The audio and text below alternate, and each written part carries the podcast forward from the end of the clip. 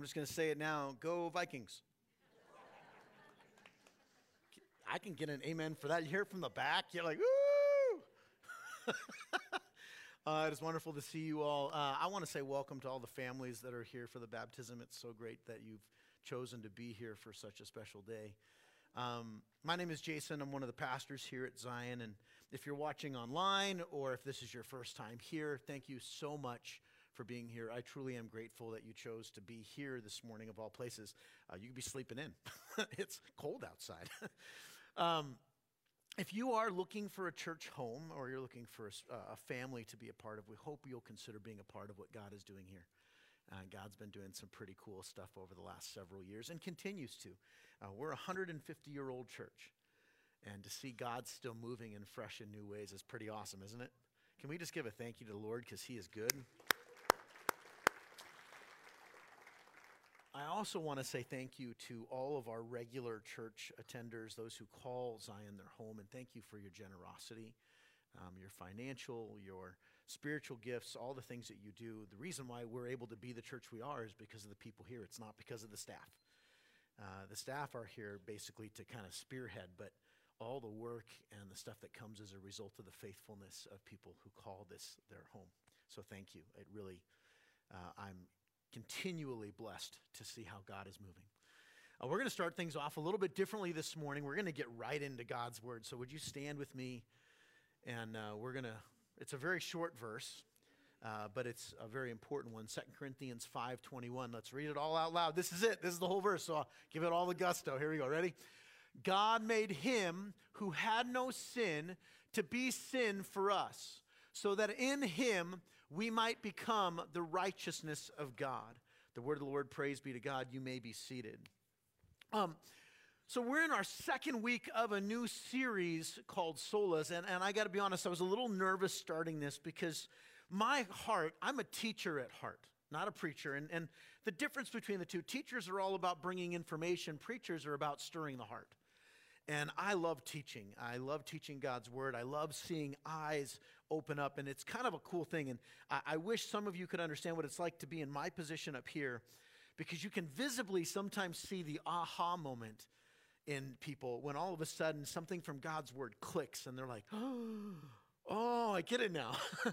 and the difference is, is that this series we start off talking about history. And, and my staff, uh, there was, those were at sermon read through, my close friends, I was a little nervous because I'm like, do people, one, do they really care about the history of where we came from and why it applies? And what was encouraging is I heard from so many different people, they had no idea the rich history of Lutheranism. But more importantly, not just Lutheranism, the Protestant Reformation.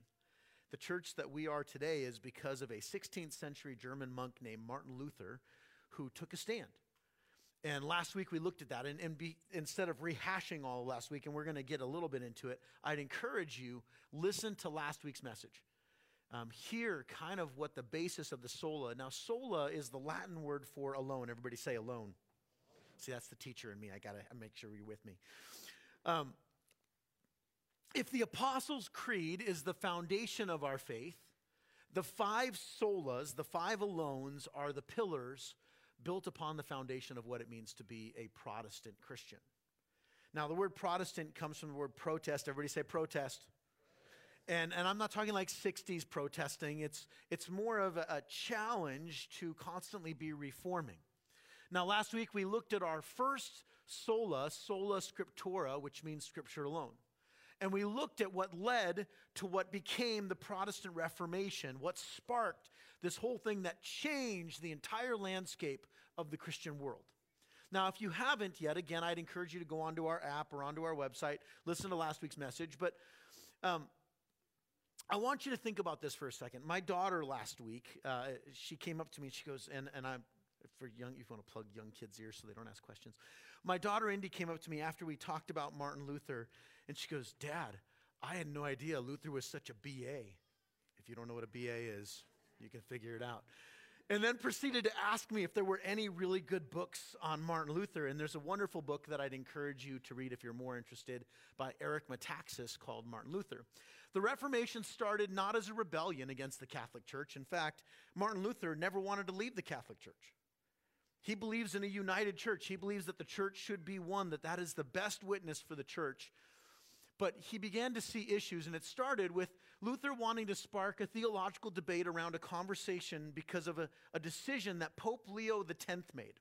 Now, Pope Leo X was kind of a corrupt pope, and what he did is he instituted these things called indulgences to fund the building of St. Peter's Basilica, which still exists today. It's a beautiful structure. And essentially, because of this, he began by nailing uh, a 95 statements to debate called the 95 Thesis. How many of you have ever heard it before? Maybe you were here last week. That was your first time hearing it. The first sola, sola scriptura, or scripture alone, is grounded in Luther's challenge that as Christians, now I want you to hear this, okay? This applies to all Christians, that as Christians, our authority, we submit to Scripture. Whether you're a pope, a priest, a pastor, every person who calls themselves a follower of Jesus is under the authority of God's word. Can I get an amen? So whether it's me, or another pastor or another Christian or even the Pope himself, if what is being preached from the pulpit does not align with God's word, you should be asking questions. But here's the first thing that assumes you actually know God's word.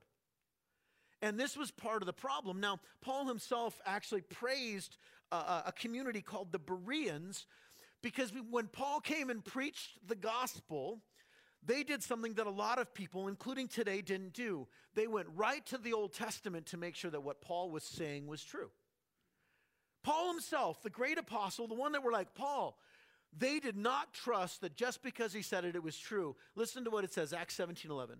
The, the people here were of more noble character than those in Thessalonica, since they received the word with eagerness and examined the scriptures. The scripture it's referring to is the Old Testament. The New Testament hadn't been written yet. They did this daily to see if these things were true.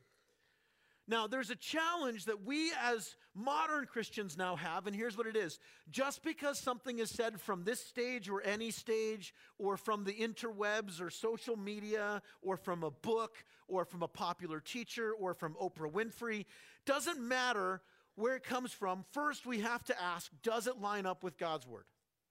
And if it doesn't, what does that mean? Now, here's the beauty of this, and, and, Zion seeks to be a place where you don't have to believe to belong. Literally, it's okay to ask questions, it's okay to have doubts. Some of you in this room aren't even sure if you believe in the Bible or believe in Christianity. Maybe you're exploring, and I want you to hear this. It is okay that you have questions.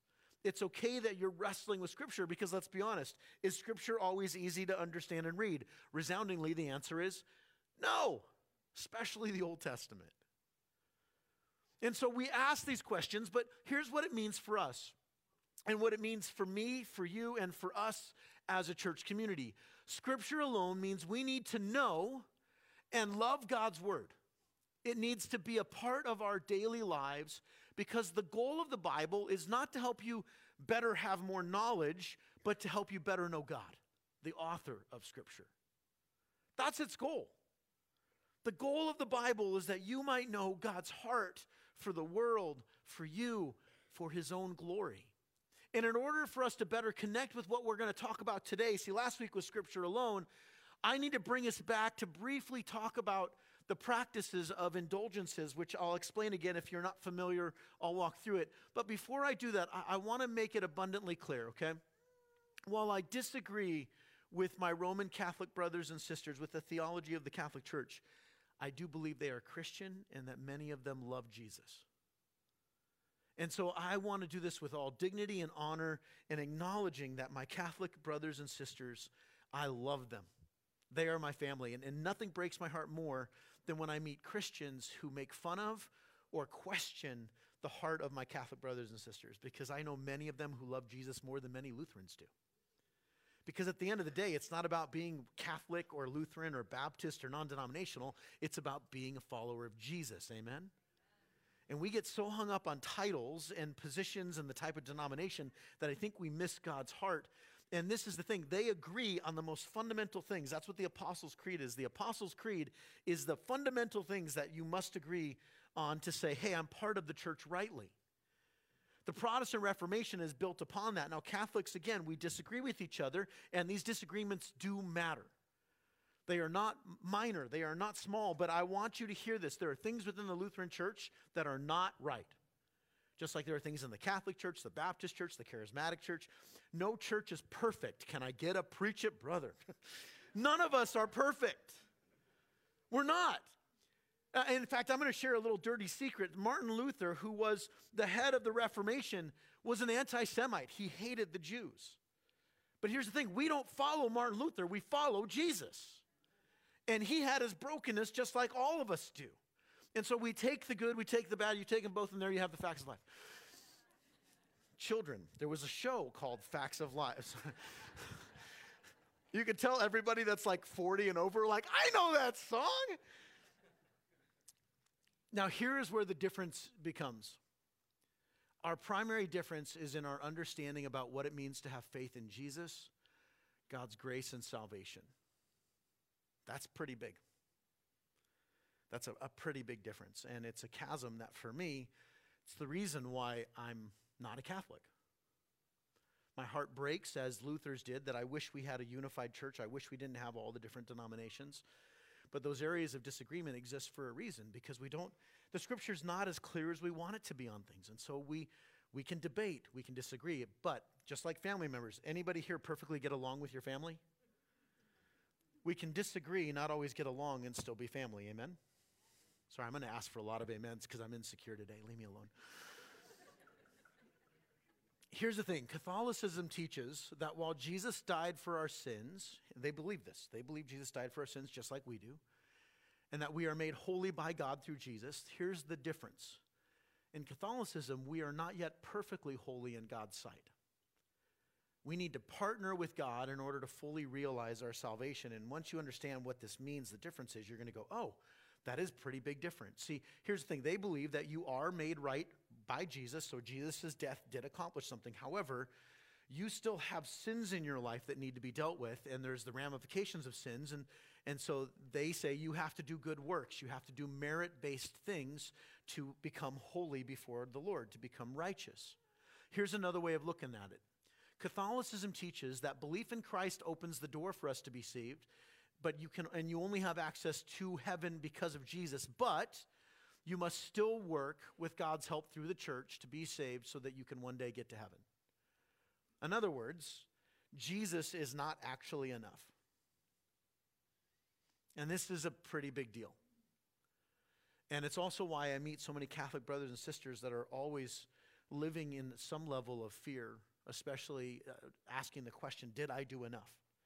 Did I say enough confessions? Did I do enough Hail Marys? Did I pray enough? Did I do enough good deeds? Now, they still believe they're going to heaven. It's this in between place called purgatory that they're nervous about. Now, we do not believe in pur- purgatory. Again, Catholics believe Jesus died for our sins, but they add a caveat, which is this, is that we still have a sinful human nature that needs to be dealt with. Jesus did not change our nature in Catholicism. And according to Catholicism, our human nature still needs to be changed before we can get to heaven. And the only way you can do this is you need to work towards doing complete, becoming completely righteous through your good deeds and through what are called sacraments. Everybody say sacrament. Okay. Now, in Catholicism, uh, again, I, I want to make sure I'm not poking fun of this is historical. You can go to Catholic websites, you can see the research yourself. This is not me making things up. This is part of their view uh, in order to become righteous, you need an infusion of grace. And this grace helps you become morally righteous, or what's called to be justified before God. So you are declared holy before the Lord because you're in His family, you're in the Son. Um, however, what you need now is to have an infusion of God's grace, which is provided by the church, so that you can become morally right with the Lord. So you're almost there, but God still has work to do before you can get to heaven, okay? Now, here's where the biggest issue that I, the first issue I take is that they will say the only true church, according to Catholicism, is the Roman Catholic Church. Uh, our Catholic brothers and sisters will not acknowledge us as the true church. The Roman Catholic Church is the only true church according to Roman Catholicism. This is why, if you've ever been to a Catholic wedding or a funeral and they do uh, the Eucharist, you're not allowed to take it because you're not actually Catholic right. You're not in good standing. You're not part of the church. Here, we believe anybody can take the Eucharist or what's called the communion because the body of Christ is available to all. It has nothing to do with being Lutheran or going through confirmation, it has to do with the grace that we believe comes with it. Now, the second is this they believe Christ is in the Roman Catholic Church and the church is in Christ. Thus, the Catholic Church is God has been installed as God's mediator between the world and himself. Now, I'm going to show you why this matters. And if you've ever watched TV shows or if you were raised Catholic, maybe you don't know this. There are things about Lutheranism I didn't know until I studied it. There are things about Catholicism you may not know until you study it. No one has direct access to God except through a priest. That's the Catholic teaching. You actually cannot pray directly to God, He won't hear you. You have to have a Catholic priest. And, and we're going to get into why they pray to saints and what that actually means. You're going to find that most of us here don't actually understand what it means to pray to saints. It's actually not what you're thinking. Now, this is a big deal, but they also teach that God has provided several ways, and this is a grace thing. This is why they call it an infusion of grace that God has provided several ways to become morally righteous. So He's not leaving you out on your own. He's not saying figure it out. He provided these things called sacraments. And a sacrament is when God takes a natural thing like bread and wine or water or a good deed and He infuses it with supernatural power to make you morally right, to deal with the brokenness, to deal with your sinful nature. Now, we as Lutherans do not believe this. Um, we still believe in the sacraments, and I'm going to get to that in a little bit because I do believe sacraments exist, but for very different purposes. This is what Luther was dealing with. Uh, Catholicism teaches that the church provides the sacraments as a channel to God's grace to his people to help them become righteous so they can get to heaven. How many of you remember layaway plans? You remember layaway? Okay, layaway plan's different than a credit card. A credit card, you buy it and you pay for it later. In Catholicism, or a layaway plan, it functions more like this You've got, the, you've got heaven. Heaven is available to you. However, you have to keep on paying on it until it's completely paid off, and then you can get to heaven. And the way you pay for it is if you die before you've done enough morally good works, you go to this place called purgatory. Purgatory is the middle state, the middle place that you go. And the thing that, G, that Martin Luther kind of uh, originally, what he dealt with is he actually didn't question purgatory. That was part of Catholic teaching. He didn't uh, question most of the things. It was this practice of indulgences, which again I'm going to get to in a minute. Now, in Catholicism, there are seven sacraments or means of grace, but there were three that were central to Luther. There were three that Luther was really concerned about and were a challenge for him. The first was baptism. Now, we believe in baptism, we do baptism. We just had a baptism, okay? Um, which they believed that in baptism, bapti- the waters of baptism wipe your sin clean. One theologian put it this way it was believed the waters of baptism were so powerful that if you died immediately after you were baptized, you would go straight to heaven. So if you got baptized and then you died, boom, straight to heaven because baptism washed away all of your guilt, all of your shame, all of your sins. Now, this is a problem because what happens when you're baptized as a baby? You got a whole life ahead of you for most people that you now have to deal with sin. Now, here's where uh, it, this began to become a, a challenge is if the only sins and guilts that are removed in the waters of baptism are the ones that were done beforehand, what happens to the rest of us? Or we just had two or four babies, two babies that this service, two babies next service that were baptized. They now have to deal with and work off the sin that is the result after you're baptized. Does that make sense? This is also why in Catholicism they're so afraid what happens if a baby dies before it's baptized. They're afraid it's not going to go to heaven. We don't believe that, by the way. We do not believe that you baptize a baby so that it goes to heaven. Um, I believe that a baby goes to heaven because we have a sovereign and good God. That's it. I don't need the waters of baptism to secure that. I have the character of God to secure that. Amen? Uh, second is communion. Communion, or what's called the Eucharist, the Lord's Supper, is the body and blood of Jesus. When Luther was around, and still today, Catholic priests would withhold communion, and they still withhold communion, but they believed that it was an infusion of grace. But there are reasons why you can't take communion if you're divorced. If you're divorced in the Catholic Church, you are not allowed to take communion unless you get an annulment, which you have to pay the church for. And we'll get into that in a little bit. Uh, if you're not in good standing or if you're not Catholic. But the third sacrament is the one that most of you will recognize as very different from us. Uh, since the cleansing of waters of baptism can only happen once, what do we do about the sins we commit after our baptism? Well, this is why in Catholicism the confessional booth is so important. So you have communion, you have baptism, and now you have sin. And so what you need to do is you need to do what's called reconciliation or penance. This is the, ca- the confessional booth. So you would go in to the confessional booth and you'd start off, you have to show contrition. There are three elements of penance. First is contrition. You need to show that you're sorrow, that you're sorry, and that you feel guilt over your sin. Okay, so that's the first one. The second is then you have to confess to a priest, because again, only a priest has direct access to God. You don't, because you're not a leader in the Catholic Church. So you have to go to a priest from the church, and the church then can forgive your sin, and then he does what's called absolution. Absolution is where the priest will release you from the guilt and shame of your sin.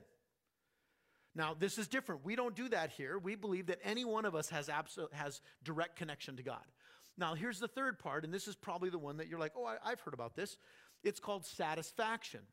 The third part is that a priest, after he absolves you, after you confess, after you show confess, uh, contrition, he now assigns you a task to pay off the debt of the sin.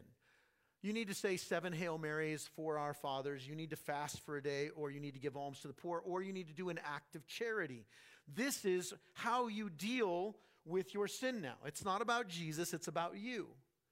Now, here's what's crazy baptism, communion, penance, good deeds, or, or these acts of charity, and the other sacraments, they were viewed as merits that earned towards or, or paid the debt down towards your righteousness so that when you die, you would spend less time in purgatory, the middle ground where you have to make up for it. Now, while this may seem strange to us, who were not raised Catholic. How many of you were raised Catholic? How many of you know what I'm talking about? You're hearing this going, oh, yeah, I remember this. Okay. Luther actually had no issue with any of these practices. He didn't. He never challenged baptism or communion or purgatory. These were never, Luther had no question about these. And here's the reason why. During the medieval period, the time of Luther, there was only one game in, cha- in town the, the Catholic Church. You didn't have the Baptist church down the corner. You didn't have the non denominational. You didn't have the Methodist church across the street. You had the Roman Catholic Church. And if you disagreed with the church, you were usually executed for being a heretic.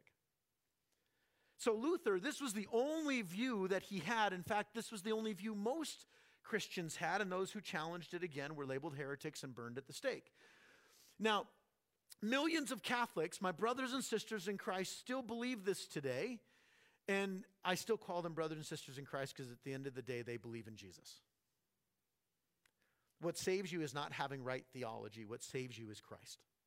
Because all of us have broken theology, myself included. Now, our view of God, how many of you believe, I'm going to ask a question, how many of you believe that God is loving and kind? Raise your hand if you believe God is loving and kind. Okay.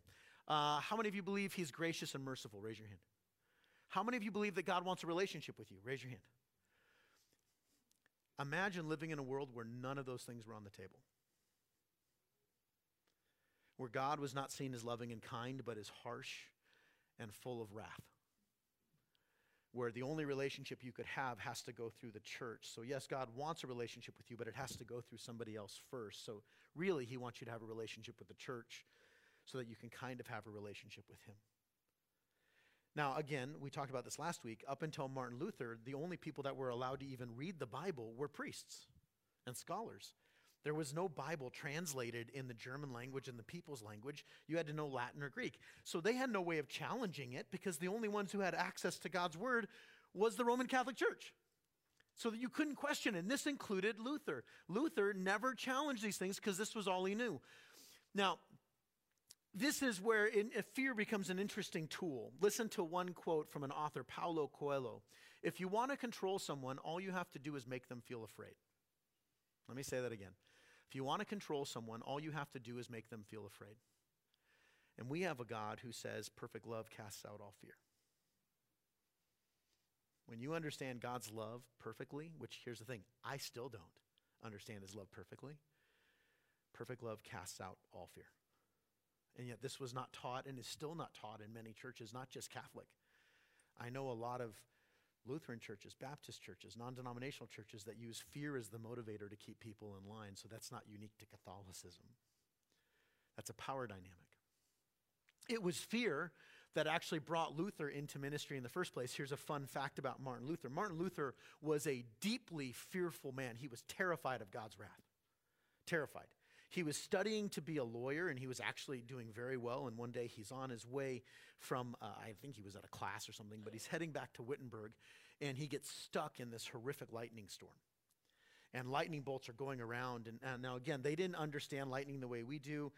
This was God's wrath, and literally a lightning bolt almost struck him, and he hid inside a barn and he prayed to a saint, Saint Anne. Okay, uh, Saint Anne was believed to be the grandmother of the Virgin Mary. There's no biblical truth for this, it was just historically taught. And so he prayed to St. Anne, and here's what he prayed essentially is God, if you deliver me from this, I won't be a lawyer, I'll become a priest. Now, let me clarify. What you may not know is that they do not pray to saints as if they're gods. That's not why they pray to a saint. In fact, the reason why they pray to a saint is they believe that if someone is a saint, they have they've ascended purgatory and are now directly in the presence of God. So when you ask a saint to pray for you, it's because that saint has God's ear, not because they think that saint is a little God. It's no different than when I say, or when someone comes to me and says, Jason, will you pray for me? They just believe they're asking dead people to pray for them because they have God's ear. The reason why they pray to Mary is who has God's ear better than God's mother? Well, the son of God's mother. God himself has no parent, he's always existed.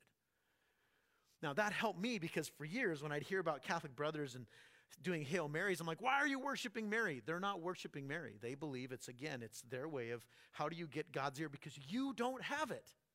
You don't have direct access to God. The saints do. God's mother does, the son of God's mother does, but you do not. So you pray to them, and it's no different. And here's how we see this play out. I cannot tell you how many times I've had people come up to me, Jason, I really need a pastor to pray for me. Well, why? Because you're the pastor. My prayers are no more righteous than yours. This is, I, I, have a job. This is my position, but it is not my identity. You have the exact same authority in Christ that I do. It has nothing to do because I have a, a degree or initials at the end of my name. It has nothing to do with the title. It's the reason why I'm, pa- I'm Jason, one of the pastors. I am not Pastor Jason. I am Jason, who happens to be a pastor. My authority is found in Jesus, not in my title. Now, here's why this matters. Too many of you don't think you can pray. That's a remnant of Catholic theology. You think that you need somebody else besides you or your close friends. You need someone in a position of authority to pray. You do not, because you have access to the Son. So Luther prays and he says, If you deliver me, I'll become, I'll leave, I'll leave being a lawyer, I'll become a monk. He becomes a monk, but he still has this crippling anxiety about God's wrath. I've talked to many of you in this room who have anxiety about God's wrath. You're afraid that God is disappointed in you, ashamed of you, that you've not done enough. I hear it all the time. I've met people who are so downcast because in their mind, they see God as this wrathful, vengeful God that's waiting to strike you down. How many times have I heard somebody say, Jason, I, you don't want me stepping into church because it'll burn the building down?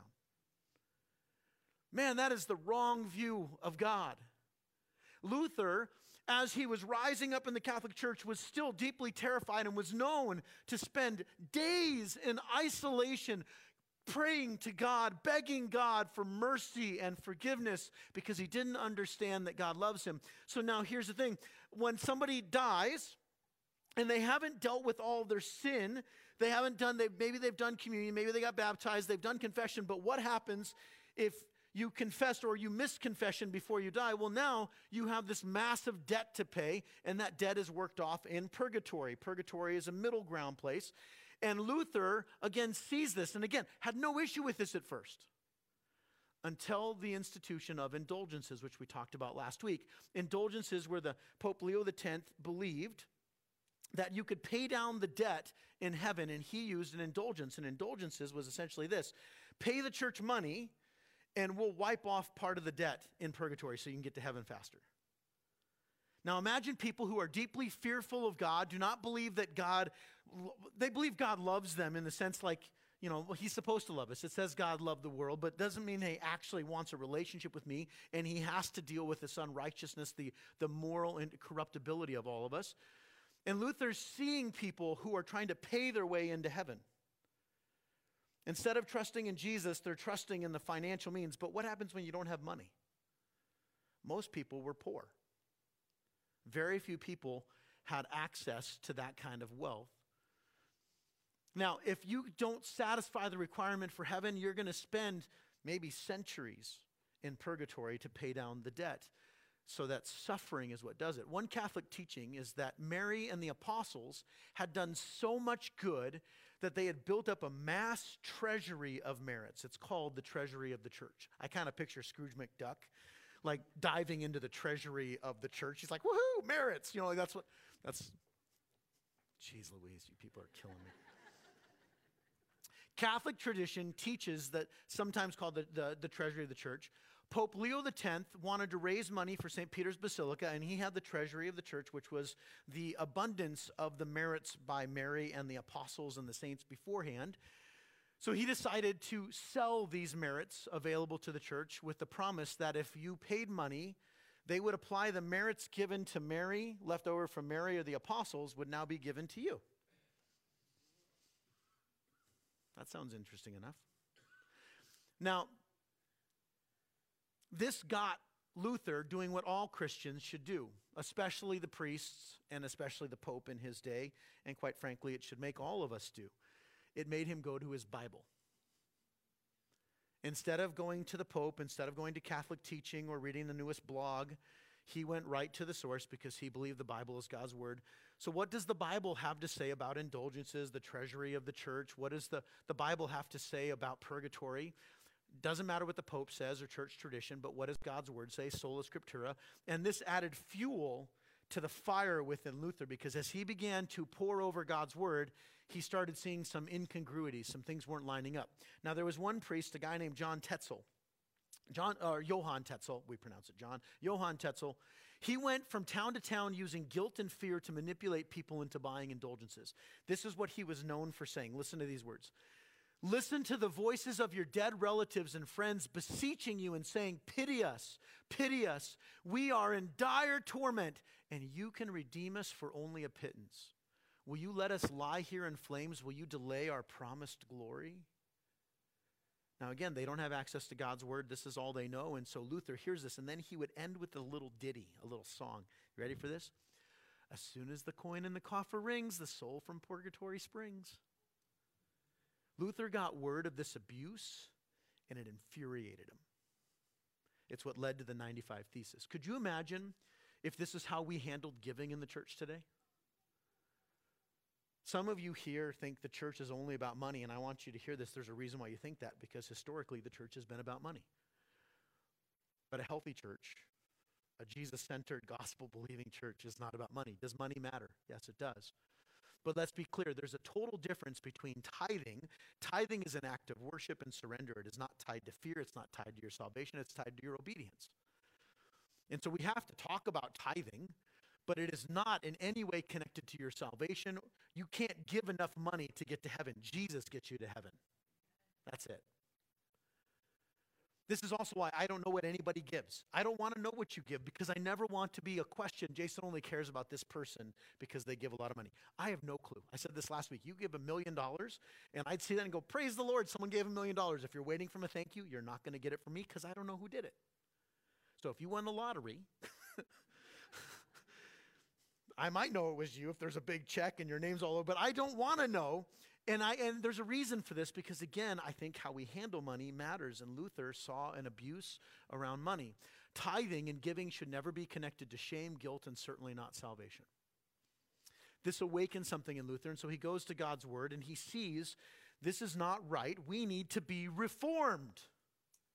We need to change. We need to go to God's word and it sparked what is today's topic solus Christus, Christ alone. Everybody say Christ alone. See, the Roman Catholic Church believes we are saved by Christ, however, they do not believe we are saved by Christ alone. They teach that we need all these other things to make sure we get to heaven. Jesus opened the door, He began the process. The whole hope of the gospel is that Jesus' life, death, and resurrection was enough. That is the central theme of the gospel. That's it. The central theme of the gospel is not that Jesus began and paved the way. It is, in Jesus, he is enough. And as Luther and the early reformers read and reread the gospels in Greek, the original language, instead of Latin, which was a translation of that, they began to see that when Paul declared the Christian righteous, it was not saying they were morally perfect. Rather, they, they inherited a righteousness from God. They were declared righteous. Not because of what they did, but because of what Jesus did. Now, the Catholics say, again, our Catholics teaching says, to be righteous means to be morally perfect. How, hello, obviously, none of us are morally perfect. I became a Christian, and guess what? I wasn't morally perfect. I didn't instantly go, I believe in Jesus. Hey, I'm a better person. No, I was a work in progress, and I still am. So are you. And that's a major praise God. Instead, it's more of a legal declaration. It's like a judge saying, not guilty. That's it that you are secure and safe. So, where does our righteousness come from? Well, Jesus, but how and why? See, when Adam, the first man, the first creation, and Eve, when they sinned, his sin was essentially transferred to all humanity. We fell underneath the umbrella of Adam. His sin affected and, and infected all of us. And again, sin is not a behavior problem, but a heart and mind problem. You are not a sinner because you sin, you sin because in your heart you're a sinner. In your heart, you want to be God. You want to be Savior. I want to be Savior.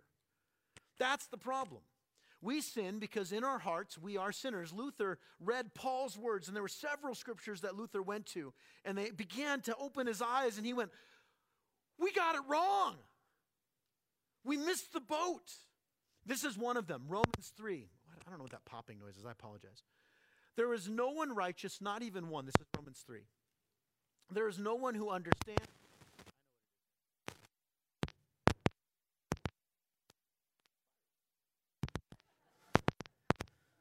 I didn't know Katy Perry was here. Oh! You know what? I'm just going to do this. I'm just not going to move. All right.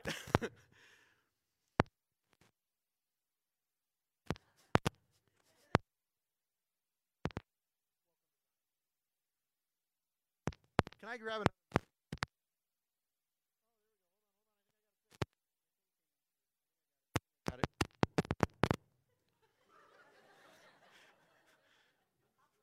Hey, we're good. That. Thank you to our sound people who are paying attention and are like, wow, Jason, stop that. That's by me, by the way, that's on me. That's not on them. Everything that just took place. I got you, boo. She's not my boo. My boo's back there. There is no one righteous, not even one. There is no one who understands. There is no one who seeks God. All have turned away. All, not some, not just non Christians, all of us have turned away. All alike have become worthless. There is no one who does what is good, not even one. There is no fear of God before their eyes. All. Luther read this and went, wait, wait. I'm not righteous, therefore I can't do righteous things. So, in, if Paul's words are true, then this means what Rome had been preaching could not be true if God's word is true. It's either God's word or it's not, and if it's not, then we can't trust God's word. And we trust God's word, and God's word just said, hey, we're all guilty. Therefore, no amount of good deeds can make you right with God. There's no such thing as infusion with grace through baptism or communion or confession and reconciliation. Those things do not make you righteous before the Lord, they keep you healthy before the Lord. And I'm going to explain the difference between baptism and communion. Ephesians 2 said this, and you were dead in your trespasses and sin, in which you previously walked according to the ways of this world, according to the ruler of the power of the air, the spirit now working in the disobedient. And because of our sin without Christ, you and I are dead in sin. I want you to hear this. If you're not a Christian, without Christ, you are dead in your sin. You are walking around in life spiritually dead. And there's a reason. Now, the problem is some of you are like, Jason, but I've got a good life. My marriage is good. My job is good. I got a lot of money in the bank account. I have 2.5 children. I've got a six bedroom house. I got two cars. Someone caught that. That was good. And, and here's the thing you can be good in the world standing and be spiritually bankrupt from the Lord. And so if you're not a Christian, I want you to hear this. And if you are a Christian, this is why you praise God. Because in Romans 6:23 it says this, "For the wages of our sin is death, but the gift, The gift of God is eternal life in Christ Jesus our Lord. Not the gift of the church, not the gift of communion, not the gift of baptism. The gift of Jesus is eternal life. That is where our hope comes. Now imagine, imagine for a moment being taught your entire life that yes, the gift is there, but you have to earn the gift. Is it a gift anymore? No, it's a payment. The gift matters. Jesus is Savior. He forgives you for your sins, at least the ones, now again, in Catholicism, they believe Jesus is Savior. He forgives you for your sin, at least the ones before your baptism and the ones you confess. And when you do things to satisfy your guilt, whether it be Hail Marys or whatever it is, then you're getting closer to heaven. But none of us, how many of you have sins that you forgot about? Come on, let's be honest. Come on, you know what I'm talking about?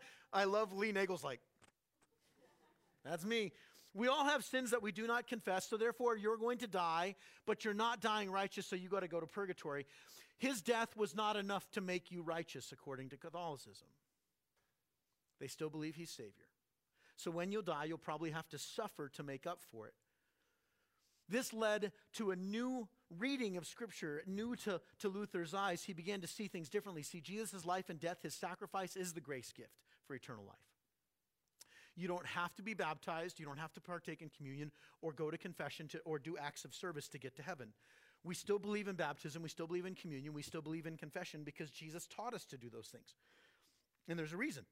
Because one of our most powerful statements, one of the most powerful statements Jesus ever made was on the cross, and you're going to be familiar with it. Before he died, with his arms, his hands pierced, he declared this It is finished.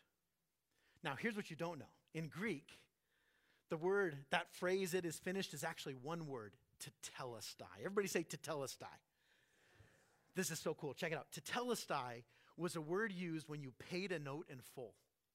It literally means paid in full. When Jesus died on the cross, he didn't actually say it is finished. He said it's paid in full. There's no debt. The debt is done. Which, if that's true, guess what? Purgatory doesn't exist because why do you have to have purgatory to pay down debt if there's no debt? You don't. You don't need to go to a priest to go to confession. Now, you still need to go to church. That's health. That's about spiritual health. It's the community of God. You don't have to do all those things because Jesus paid it in full. For you, for me, it is paid in full. Everybody say paid in full. Paid in full. It is paid in full. Tetelestai. These words rang in Luther's ears, and all of a sudden, imagine he's going, wait a second, why do we have indulgences? This is why indulgences are evil. It's not, it's not about forgiveness, it's about money. You don't need to pay to have your sins forgiven in purgatory because it's already been paid. You want to know why we believe in solus Christus, Christ alone? Because if Jesus' death did not accomplish the task of our full and total forgiveness and righteousness, then Christianity is no different than any other religion in the world. It's not. If we need to pay our debts off through merits, then we might as well be Buddhist or Hindu or Islam or Mormon or Jehovah Witness or, or, or, or, Scientology or Jainism or Baha'i. I had a whole list, but we don't have time to go through them. Each, every single one of the religions in the world, the only religion that preaches that a man became flesh, that God became flesh and died so that we wouldn't have to, that he came to us, we don't go to him, his debt paid it all, is Christianity. Every other religion preaches something different. Jesus came to show us a different way. This is also why the, the mountain view of God, that all religions lead to heaven, that can't possibly be true because one, that would make God a liar. God can't tell these people, do this and you get to heaven, and then you do this and that's contradictory. No. But imagine this imagine you're a Muslim and you've been told that Jesus was a good prophet, but he's not God. And if you die, particularly if you die in martyrdom, if you die and you go to heaven, and there in heaven is not Muhammad, but Jesus, you're going to be really disappointed. There's a reason why we believe that Jesus Christ is alone, and it's one thing the resurrection. That's it. What separates Jesus from everyone else is Jesus himself declared, that I am the way, the truth, and the life. No one comes to the Father but through me. And you might think that's intolerant. I didn't say it, Jesus did. And our faith is found in Christ alone. I'm going to invite the worship team back up. Here's what I want to leave you with God's kingdom is where Jesus alone is king, not Muhammad, not Buddha, not me, not you, not Martin Luther, not the Pope, not Tom Cruise. Jesus alone is king. Other religions don't want a heaven where Jesus is king. And guess what? God is a gracious God and He'll give you exactly what you want. He'll give you a reality in eternity where He is not king, and that's called hell. We believe in Christ alone. Nothing, nothing can save us but Christ. And so here's the challenge, the invitation I want to give to you. Would you stand with me? I'm going to ask you to do something brave, okay? Everybody close your eyes. And I don't mean this to sound hokey, but I'm going to ask you to be brave for a moment. This morning, if you're realizing that you need Christ alone, that you want to surrender your life to Christ, would you raise your hand for me?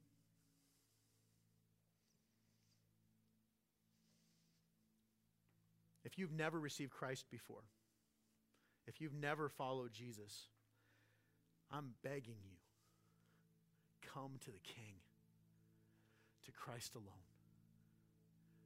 Would you pray this prayer with me? And I want to invite all of everyone to pray this with me because it's a prayer of surrender. Just repeat after me Lord Jesus, it's in you alone.